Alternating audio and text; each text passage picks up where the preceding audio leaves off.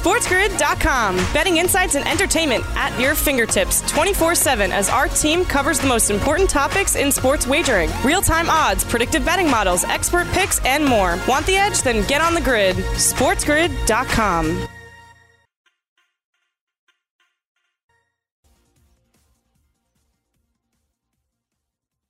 It's a Monday, and we are rolling here on Sports Grid Channel 204 on Sirius XM. My name is Matt Perrault, pushing the odds. We welcome in the Sports Map Radio audience coming up. Good to get them back after a week off due to all the weather in Houston. We should be good to go. Coming up for four hours today, two hours on Sirius XM every Monday through Friday from 12 to 2 Eastern Time. Hour two, we'll have Jared Willis on the program talking some baseball. Man, that Seattle Mariners story is not good. If you've missed it, we'll get to that and also look at where we are as we start spring training across the southern part of the country in Florida and Arizona as we head towards an opening day, hopefully coming up here in a couple of weeks. So, baseball coming up, opening line on the ice conditions, and man, it was picturesque and gorgeous, but for those of us who are wanting to watch the Avalanche and the Golden Knights, having a nine hour delay was not fun. that was not good. Uh, not a good look for the NHL. And well, we'll get into it coming up in the opening line. I, I just, I don't know. It's very strange what the NHL, how they were not prepared for what happened with the ice surface and the sunshine. And had anyone actually realized what the sun is like coming up? I mean, my goodness gracious. So we're doing that coming up here on a Monday. But real quick, I want to get into a topic here about where we are for March Madness. Now, we are rapidly approaching the NCAA tournament. It's all going to be in Indiana, in Indiana around Indianapolis. And I think we're going to have a really fun tournament because this is a very different year than what we've normally have seen. We have not seen a year where we're looking at the potential number one seeds being Michigan, Gonzaga, Baylor, and then most likely Ohio State. But I do think there is an opportunity for somebody to come in and maybe take that away from Ohio State if they don't play well. If they, well, that loss to Michigan over the weekend was definitely costly. I mean, like maybe in Alabama can sneak in there if they get super hot. Illinois, I think, is there potentially as well. They could take it away from Ohio State. But the Big Ten Conference with three big boys, I mean, this is a big year for the Big Ten. You got Ohio State, Michigan, and Illinois. And I didn't even mention Iowa. So you got four teams right there who might really be you know in the conversation for the final four if not the national championship and we've spent so much time talking about gonzaga baylor and baylor and gonzaga I don't think we spent enough time talking about Michigan, Ohio State, Illinois, or Iowa. I wouldn't be surprised if a book hangs a, a, a prop of who wins the national championship, a Big Ten team or everyone else. Now, that would obviously, people would say, okay, it's Gonzaga and Baylor, but you could see that with the four teams that are playing really, really well. Half of the number one seeds could be from the Big Ten. So the Big Ten tournament is going to be absolutely incredible. I'll have as much fun betting on the Big Ten tournament as I will be betting on the NCAA tournament. I mean, just because you've got such great basketball games, really every single night is going to be, you know, a war, other than maybe Nebraska. I mean, this whole like cycle of everyone's beating everyone in that conference, it's really wild. But everyone loves talking about the one seeds, and then everyone loves talking about you know the teams that are on the bubble. And the bubble isn't bad this year. I mean, what's interesting about having Kentucky and Duke and Michigan State and North Carolina and all these teams that normally are just you know, gobbling up big time bids, why it's somewhat surprising that they aren't that great. I mean, you know, or maybe not even in. Duke tonight plays Syracuse. They need to keep on winning. They've won three in a row. They've covered three straight games. I've got them covering tonight at home against Syracuse. They got to get going. I mean, they need to make some noise. They might get their way into, I mean, backdoor their way in if they make some noise in the ACC tournament. But you know, they got to get rolling here if they want to make it to the dance. Uh, but I mean, Kentucky is really probably not going to wind up getting an at-large bid unless they win the SEC championship. I, I mean, so we've got the bubble and the bubble is a little bit stronger than in other years. I mean, St. Louis' Louis's loss over or on Friday, really a bad loss at Dayton. That was a game that they really needed to have. They're on the outside in, in terms of my looking at, at the the bracketologists. They look like they're on the outside looking in. You know, your first four in, Syracuse tonight needs a win. I mean, they may get in, but if they lose tonight to Duke, they could find themselves on the outside looking in. Seton Hall needs to play better. Minnesota and Maryland are both kind of teetering a little bit here. I think Connecticut has a shot if they make some noise. They're going to play some top ranked teams in Villanova and Creighton coming up, and they'll have some chances to get some some quad one wins to potentially get themselves an at large bid if they need it. But Utah State out of the Mountain West Conference, I mean, that's a team that before their COVID shutdown, they really people thought they were going to get and make some noise. I mean, I know people who picked them to be the best team in the conference, and they really haven't played well at all, and it's been somewhat shocking over the last couple of weeks to see that senior laden team in Utah State really kind of circle the drain a bit and not play well. So they got to get going here for sure if, if they want to get in. And, you know, teams like St. John's, they need to make some noise. And the Pac 12's got a couple of decent teams, but Stanford needs to really start to make some noise if they want to make it to the dance. Eh, but the bracket is, I mean, just looking at some of the projections, I'm ecstatic for some of these matchups as we might be getting some great, great college. We always get great games in the in in the NCAA tournament, but you know Alabama as a two seed, Oklahoma as a two seed, uh, I could lead you know Florida or Creighton as you know a five, six, seven. That's some real nice depth, some real nice talent. Villanova and Illinois. Oklahoma State, if they make it, they could be really interesting. Drake, I mean, the, the Missouri Valley Conference, do they get one or two? They better get two. I mean, I, that's all I got to say. They better get two. I, I, I will be really, really angry if the Missouri Valley is a one bid league, okay? Drake deserves to be in. Loyola Chicago deserves to be in. It should be a multiple bid league. I want to see Drake in the dance, in particular with how many teams, how many blue bloods could be out Give me the little guy. Give me the give me the 23 and 2 or if they win today they'll be 23 and 2. Give me that team. Okay? Let's see what they can look like. Let's see what they what they're able to do. I want them. That's what I want. I want them in the dance. We got a lot more to come. Stick around. It's pushing the odds on a Monday. SportsGrid.com. Betting insights and entertainment at your fingertips 24 7 as our team covers the most important topics in sports wagering real time odds, predictive betting models, expert picks, and more. Want the edge? Then get on the grid. SportsGrid.com. Oh, you know, I missed that intro, man. Thank you, Mr. Buffer. Appreciate it. Do you guys see the combat sports action on Saturday night, by the way? Oscar Valdez's knockout. Oh, my. Now, that fight should have been called in the fifth round, and it was poor refereeing in my mind, but it was a title fight on ESPN and top rank. They wanted to allow Berchelt to have a chance to defend the belt, and he was the champ. Oscar Valdez with a knockout for the ages best knockout of 2021, but we're early in the year. But that's going to be a knockout of the year candidate. And look, I, am an amateur boxer. I work out, you know, a couple times a week with the trainer, and I've been doing it now for nearly two years. The pandemic really caused a massive problem for me because I wasn't in a gym for a year. So I'm just now back in a boxing gym.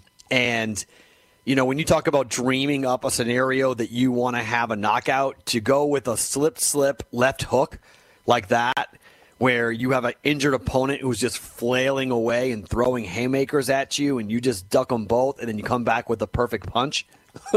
I mean, it was crazy. It was just nuts. And then you got the biggest upset in the main event for the heavyweight division in what the last 10 years in the UFC when you've got, you know, Derrick Lewis knocking out Blaydes and it was an uppercut, a vicious uppercut in the second round. And, you know, don't bet against Derrick Lewis. It's why I didn't get involved with the fight because you just can't. In the heavyweight division, one, Blaydes was like minus 450, which was ridiculous. Secondly, Derrick Lewis is a Hall of Fame fighter. And it, in the in the heavyweight division, one punch can end everything in both boxing or in the UFC, and that's what you saw with Lewis. I mean, uppercut, boom, Blaydes goes to sleep, and he wins the fight. It was crazy, and I even had. I didn't really like the Broner fight, but it was okay. I mean, I watched a little bit of it. It was typical Broner, you know, 12 rounds and kind of boring, but it was okay. He, he wins the unanimous decision on Showtime. So Saturday night, it wasn't a great Saturday for sports on Saturday night, but it was a really good Saturday night for combat sports with two boxing matches and one UFC fight. Uh, that all were not on pay per view. They're on, you know, c- cable. Clearly, you're, you're paying for it, but it wasn't pay per view per se. So that was nice. A chance to kind of flip around and watch all three of those fights. And you know, we are rapidly approaching the month of March for the UFC, and the cards, both pay per views. There's two of them in the month of March for the UFC. There are five title fights to be decided in the month of March. We've got the UFC's version of March Madness on top of the NCAA tournament, which will come back after being off for last year due to COVID 19. I mean, the month of March is shaping up just to be huge. And look, in February, we've already had the Super Bowl here in this month, but March is going to be a monster betting month with just a ton of really good things to get into. And I will be very curious to watch the handle for the NCAA tournament here in Vegas and what it will be like because I feel like people are starting to come back.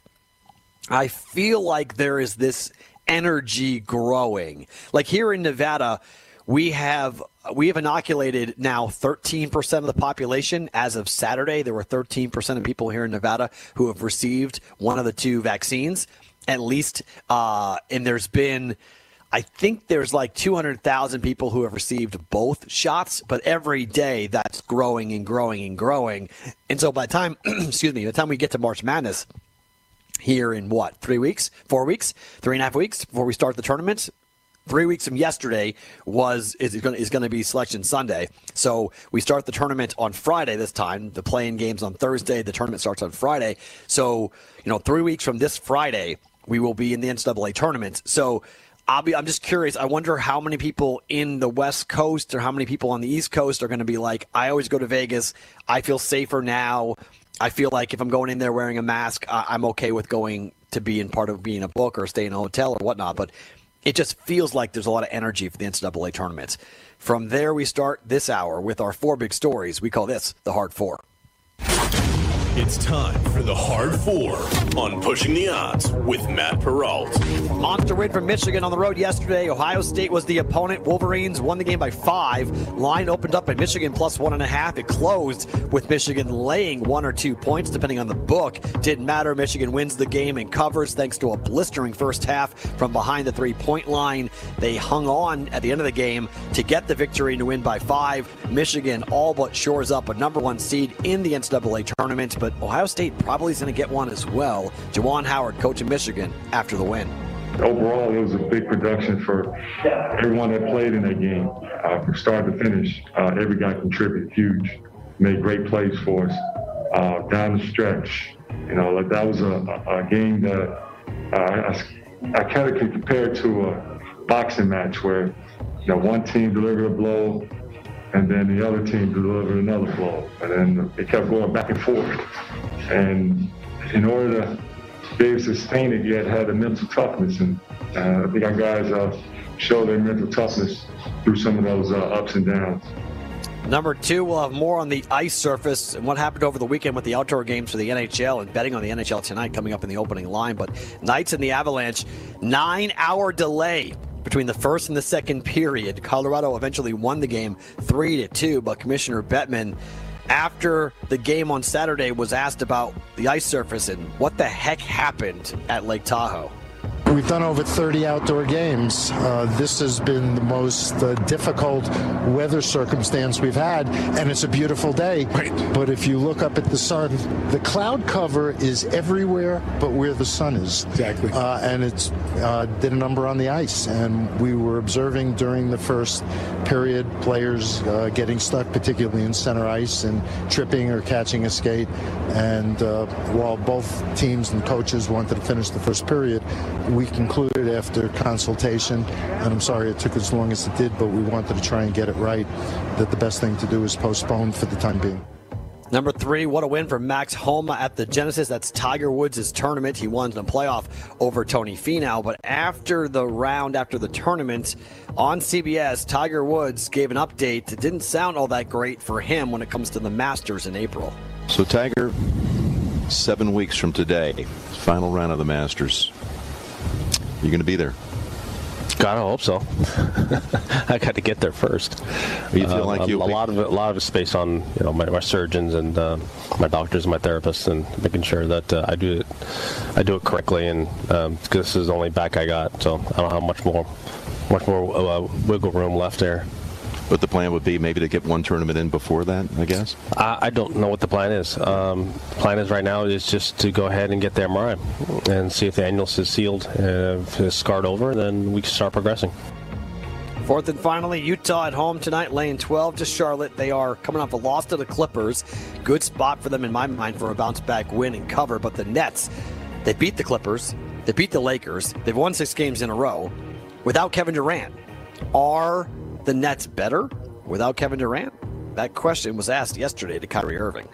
Well, we need him in, in all aspects. Uh, you know, whether he's on the floor or not, uh, he makes this thing work. Uh, you know, we came here with a plan to be able to build something here in Brooklyn. And I think for the time being, winning six in a row, all it does is just keep the world silent for a little bit, and then you know wait until we kind of hit a bump in the road, and then it's what's going on with the Nets. So I think we just take both polarities uh, and, and, just stay the course. And the destination is making it to that main stage uh, and earning our way there first and foremost. You know, it's nothing's given. Uh, so, like I said, we're just going to continue to enjoy the journey. Hmm. Six in a row wins is pretty impressive for those Nets. Those are our four big stories for us here on a busy Monday for Pushing the Odds. You can text the show at 702 751 MAP. That's 702 751 6288 to jump on in. Want to get some NHL conversations going? I've been pretty good in hockey. 3 0 over the last two days, betting on hockey. Got a hockey play I want to tell you about. It's a hockey lean I'm looking at. And what the heck happened with the ice surface over the weekend for the NHL? Didn't anybody realize that Nevada, at altitude, the sun's pretty hot? Game time. What are you doing, guys? More on that coming up next. It's the opening line on Monday. Pushing the odds.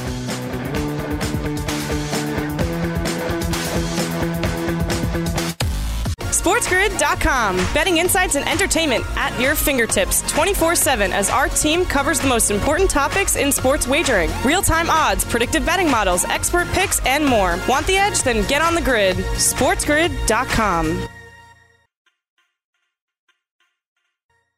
You're just not trying. Keep it right here. This is the Sports Grid Radio Network. Good, but just the sun was, uh, you know, was beating down on it just a little bit too much, and it was. Uh, melting the ice. There's some big chunks taken out, and you know we obviously don't want anyone getting hurt. And uh, you know if there's uh, if there's chunks out of the ice and it's going all the way down to the cement, then you know that obviously creates a, a pretty uh, difficult uh, and and dangerous um, you know playing environment for all the guys. So I think uh, I think the league did the right thing in postponing it, and um, you know when we came back, the ice was great. It's Alec Martinez from the Vegas Golden Knights talking about the ice surface at the outdoor game that took place over the weekend here in Nevada. Up, it, technically, the the rink was set up uh, in Stateline, Nevada, on the banks of Lake Tahoe. There were some arguments over like where the rink actually was placed. I, I don't care, okay. But what I do care about is that the NHL did not prepare for the sun, which is really weird for a game that was scheduled to be played in the middle of the afternoon at altitude. Because here's the thing about playing in a cold environment in the mountains. If anybody who's been a skier will tell you that just because it's cold, if you're in the sun, you can get sunburned. You can you're closer to the sun, you're higher up and you're in a state that is known for its intensity when it comes to the sun. I just don't get it. According to Gary Bettman, they did their research. They went and did the studies they had to do, but did they have anyone setting up an ice rink or did they do any type of research to realize what they were going to get themselves into in the middle of February in a gorgeous setting? I think they lost track of the actual environment just to get the pictures because the pictures were nuts. I mean, we're talking about a painting now they couldn't put the. I mean, this this rink never would work with fans. It worked and be able to place it where they put it because there there were no fans allowed. So you could put it just making sure television and the teams have the proper ability to have dressing rooms to be able to play for both Boston, Philly, and Vegas and Colorado.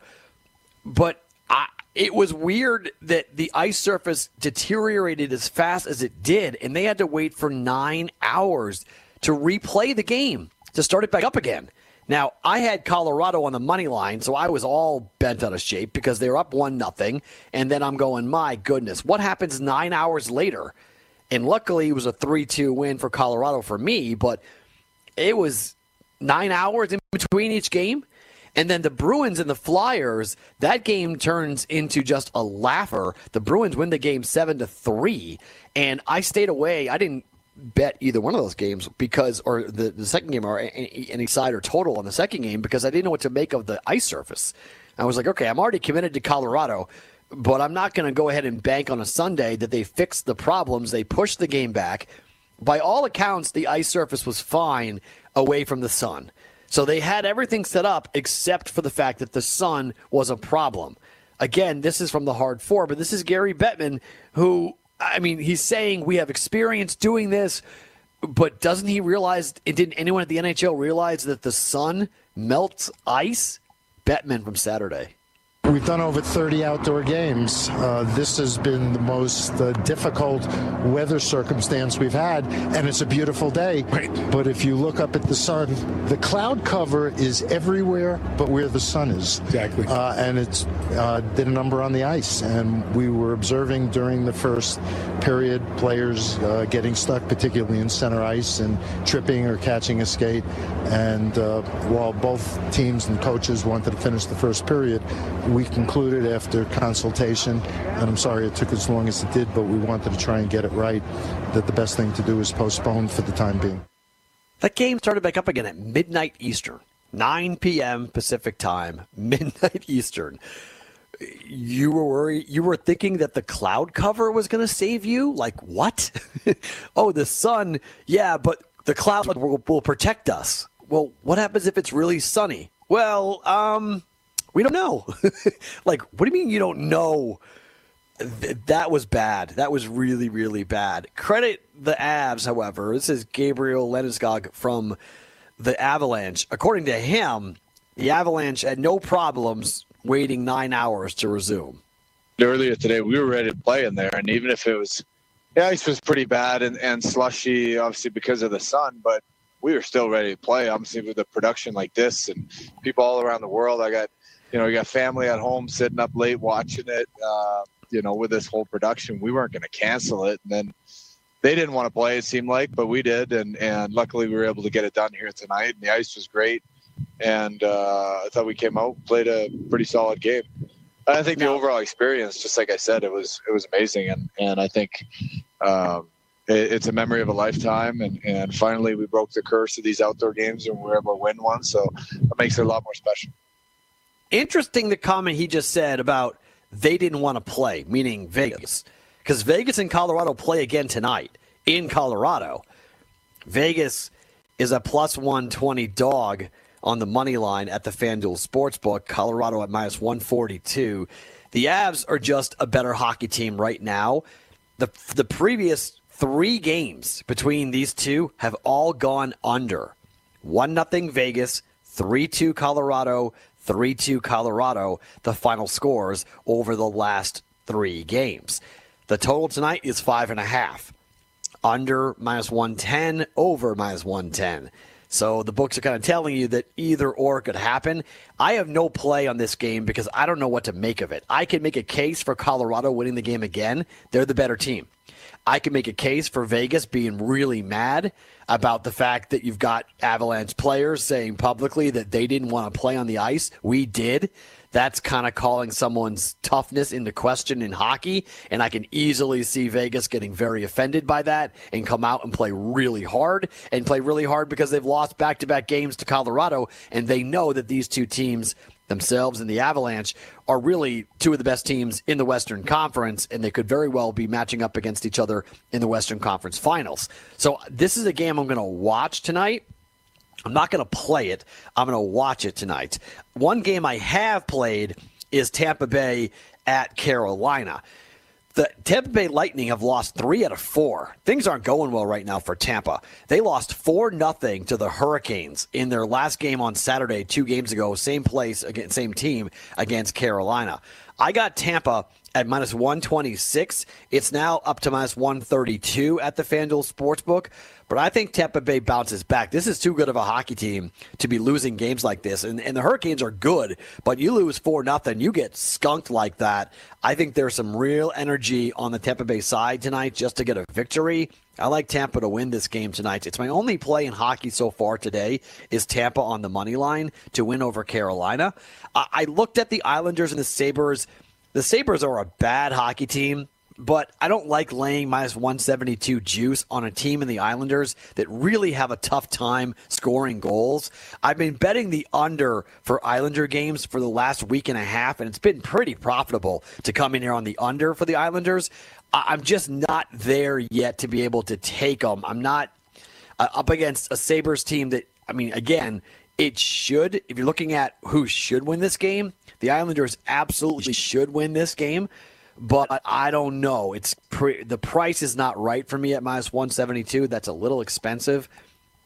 I would probably look at the under here in, in this game, just given the way Buffalo has been offensively. But I don't know. I mean, defensively, you know, the Islanders haven't been all that good. They lost 4 1 and 3 2 to the Pittsburgh Penguins, their last in last two games out.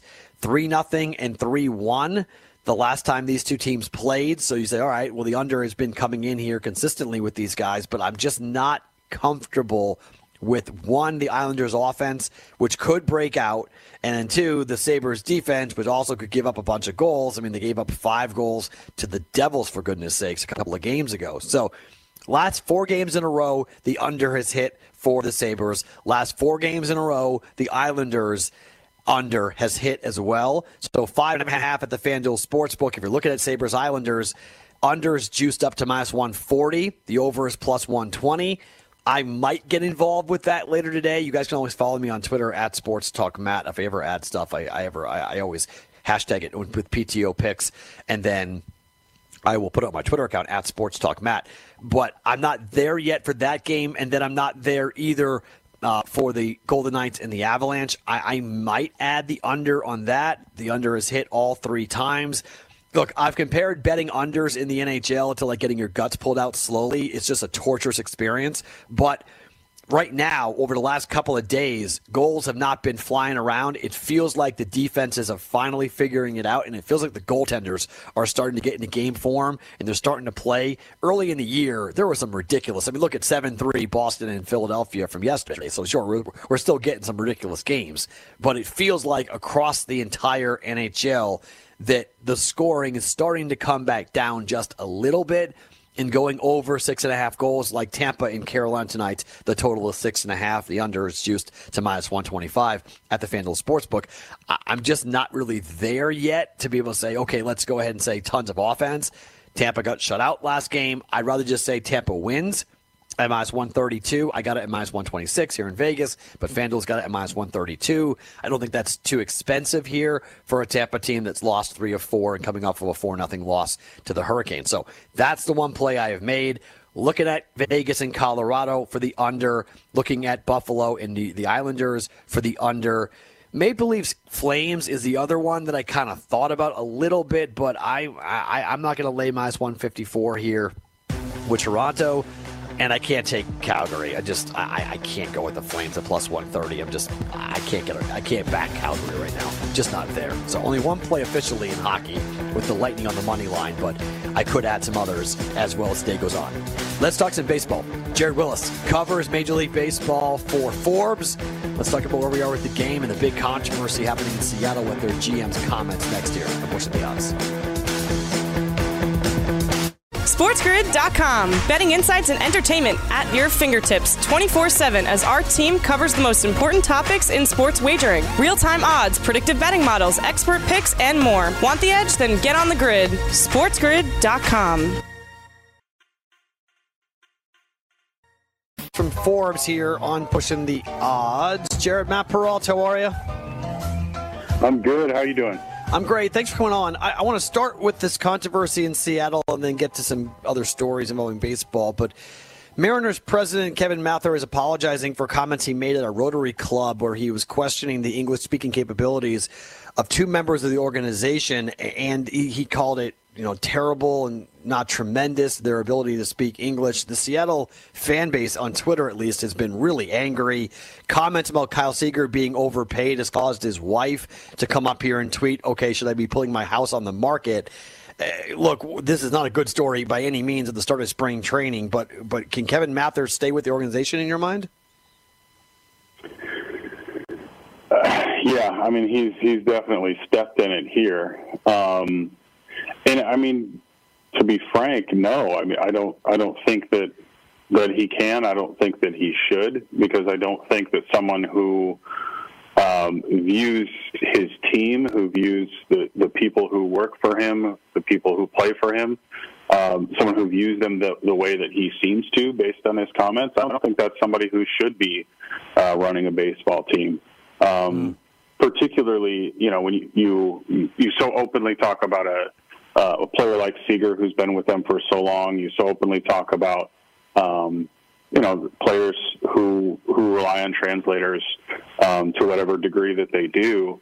That's you know that's and, and these are public comments that he had to have known. I mean, the, right.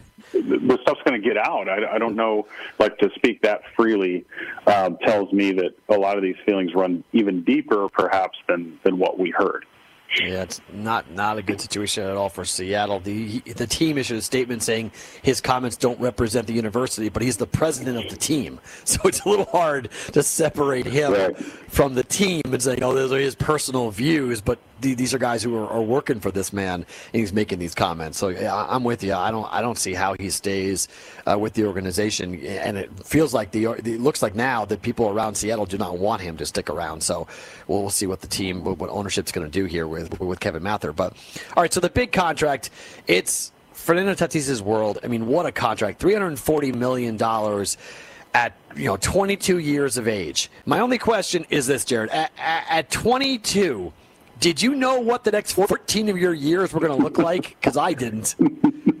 no, I barely knew what the next 14 days looked like. Right. um, so, I mean, it, it's yeah, it's pretty incredible. Um, you know, if there's I mean, clearly San Diego looks at him and says we says we know what we've got here. We trust that this guy is really legit. I mean, it's a huge contract to give to somebody who doesn't even have 600 plate appearances in the majors yet. Um, you know, clearly he's talented, but to invest that much over that long of a period, um, that's a, a, testament to how they view this player. Uh, but yeah, for a 22 year old to be able to project out the next 14 years of your life, that's that's pretty rare for sure.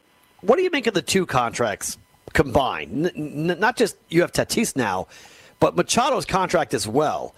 I, I, mean, I mean, you know, they're obviously pushing all their chips in here and going after it, but are are they looking at potential if they don't do well, they don't play well, could they be in real trouble here down the down the road with these two big mega contracts?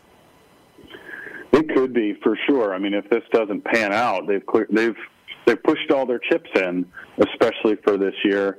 Um, not only with these contracts, but with some of the trades that they've made. Mm. Um, they're they're pushing their chips in because they you know they they've got the Yu Darvish trade as well, and they're picking up some of that money.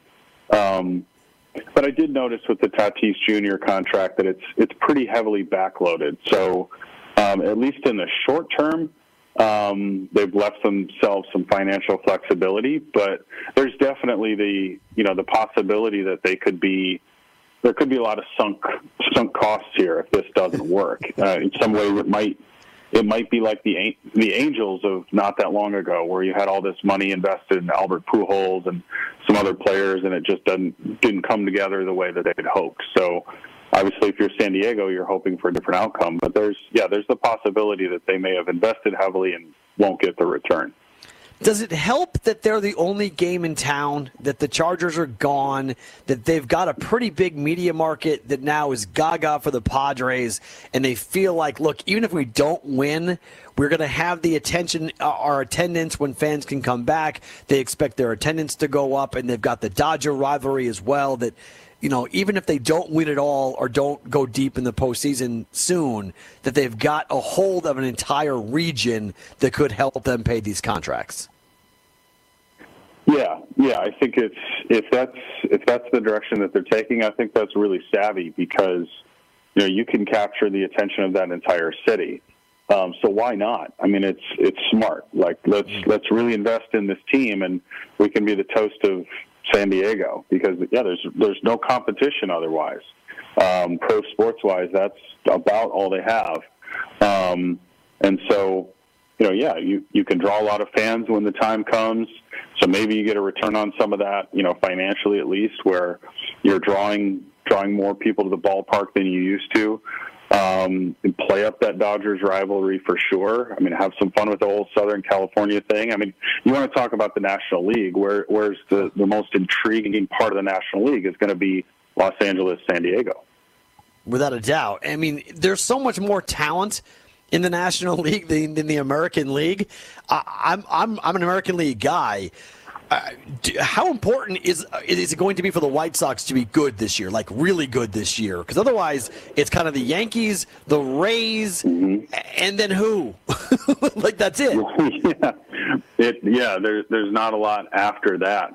Um, yeah, no, I think the White Sox are are probably at least in the American League. I think the most interesting team to follow how this all works out because on paper, at least uh, to me, that looks like just about one of the best teams in the American League. Um, obviously, the question is how does all of you know how does this roster actually play out? How do they play out over a full 162 games? How does it work with a new manager? Um, you know, and all that Tony La Russa brings to the table, uh, both good and bad. Um, but I think it's really important for the White Sox to to see some success. They got to the postseason in 2020. Um, obviously, didn't it didn't work out for them, I think, as well as maybe they'd hoped, but um, they got there, and so now the bar has been set for Chicago. You're a playoff team. You're, the expectation is come October that the White Sox are in the mix, and so yeah, they they need to, you know, they need to be able to replicate at least that level of success. Jared Wyllys covering baseball for us here on Pushing the Odds. So my Red Sox have a number of 79 and a half for wins at most books across the country. What do you make of Boston's chances of being a 500 baseball team? Because Chaim Bloom is telling people, don't sleep on Boston. We're going to have a bounce back year. I'm not sure what a bounce back year looks like, but I do think they can win 81 baseball games. I, I think they can get to 500. What's your outlook on Boston? Yeah, I'm with you there. I think they're there's the potential for a 500 season, um, but it's going to be really tough for them to go much beyond that. I like Chaim Bloom's optimism, but when you still have Tampa Bay in the division, um, the, you know the Yankees aren't quite as good as they were even a couple of years ago, but they're still legit enough that they're going to make things difficult. Um, that's the AL East is still a tough division. So for Boston, unfortunately, that means you're probably still looking at kind of middle of the road baseball this year. You mentioned the Angels earlier. What's your thought? Is it possible? Could you see the Angels having a breakout year and that Joe Maddon gets the most out of Mike Trout? Mike Trout's got an MVP type season in him, and this team for the Angels makes a run. Uh, yeah, I think there's a little bit of possibility for that. Um, maybe in large part due to the fact that like the Houston Astros aren't aren't going to be quite as good as they were um, in the last couple of years. I mean, you you still have Oakland to contend with. They're, um, I think you have every reason to expect that they they'll probably be toward the top of the division. But yeah, I think there's room for the Angels to make this their breakout year. You've got a, a lot of the right pieces in place.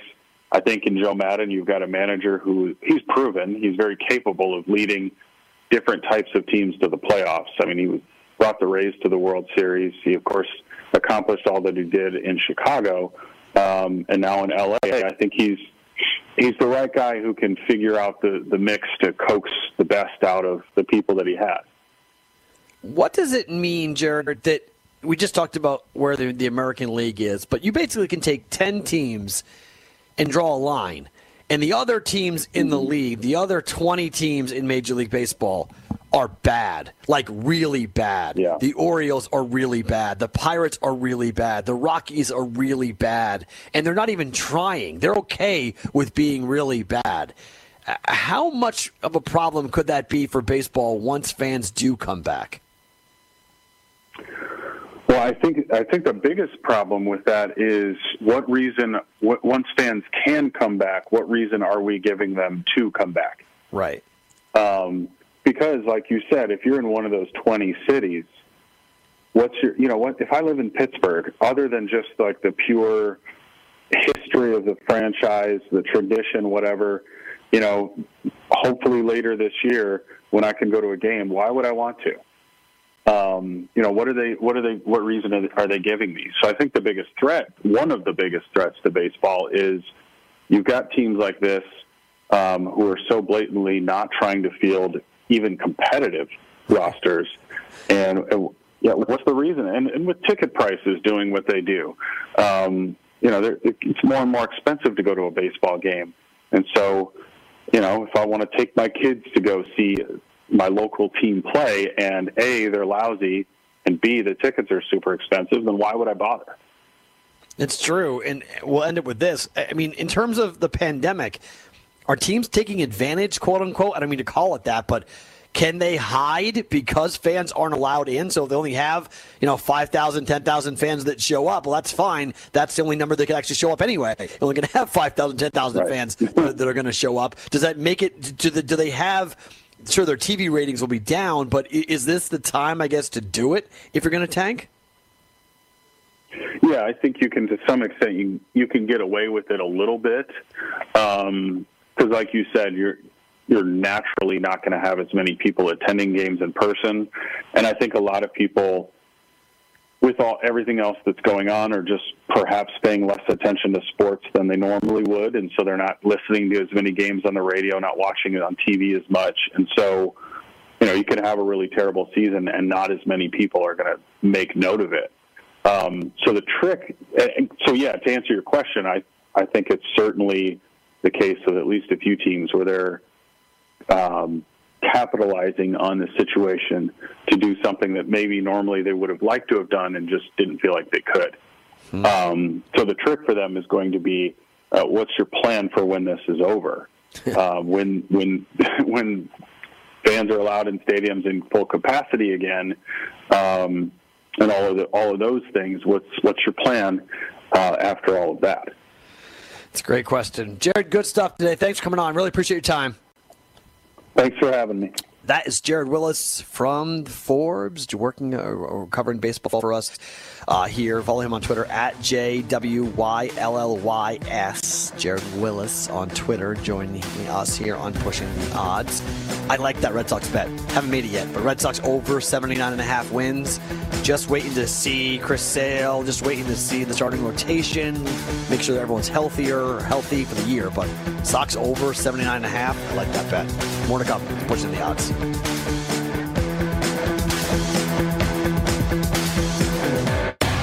SportsGrid.com. Betting insights and entertainment at your fingertips 24 7 as our team covers the most important topics in sports wagering real time odds, predictive betting models, expert picks, and more. Want the edge? Then get on the grid. SportsGrid.com.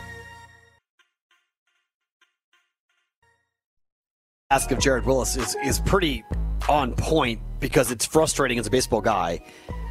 I think the cutoff line I guess you could make a case for 12 teams. I said 10, but I guess you could make, make a case for 12.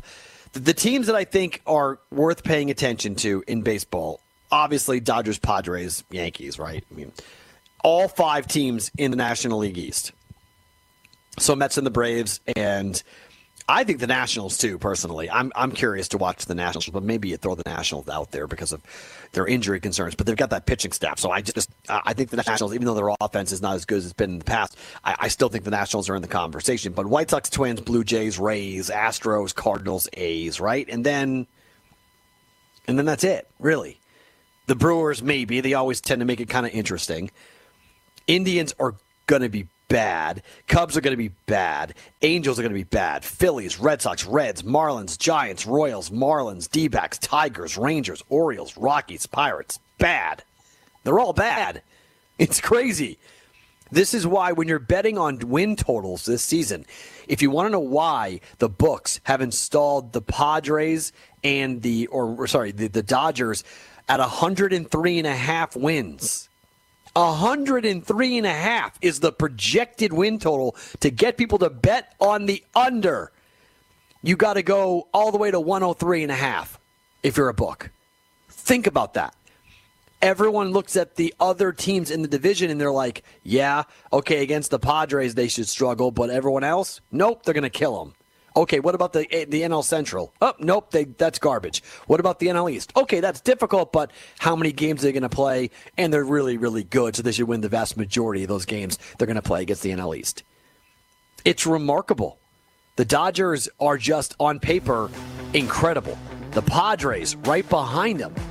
And that rivalry is awesome. So I'm here for it. But as a baseball guy, I can tell you right now, baseball's not psyched to have the best rivalry be on the West Coast.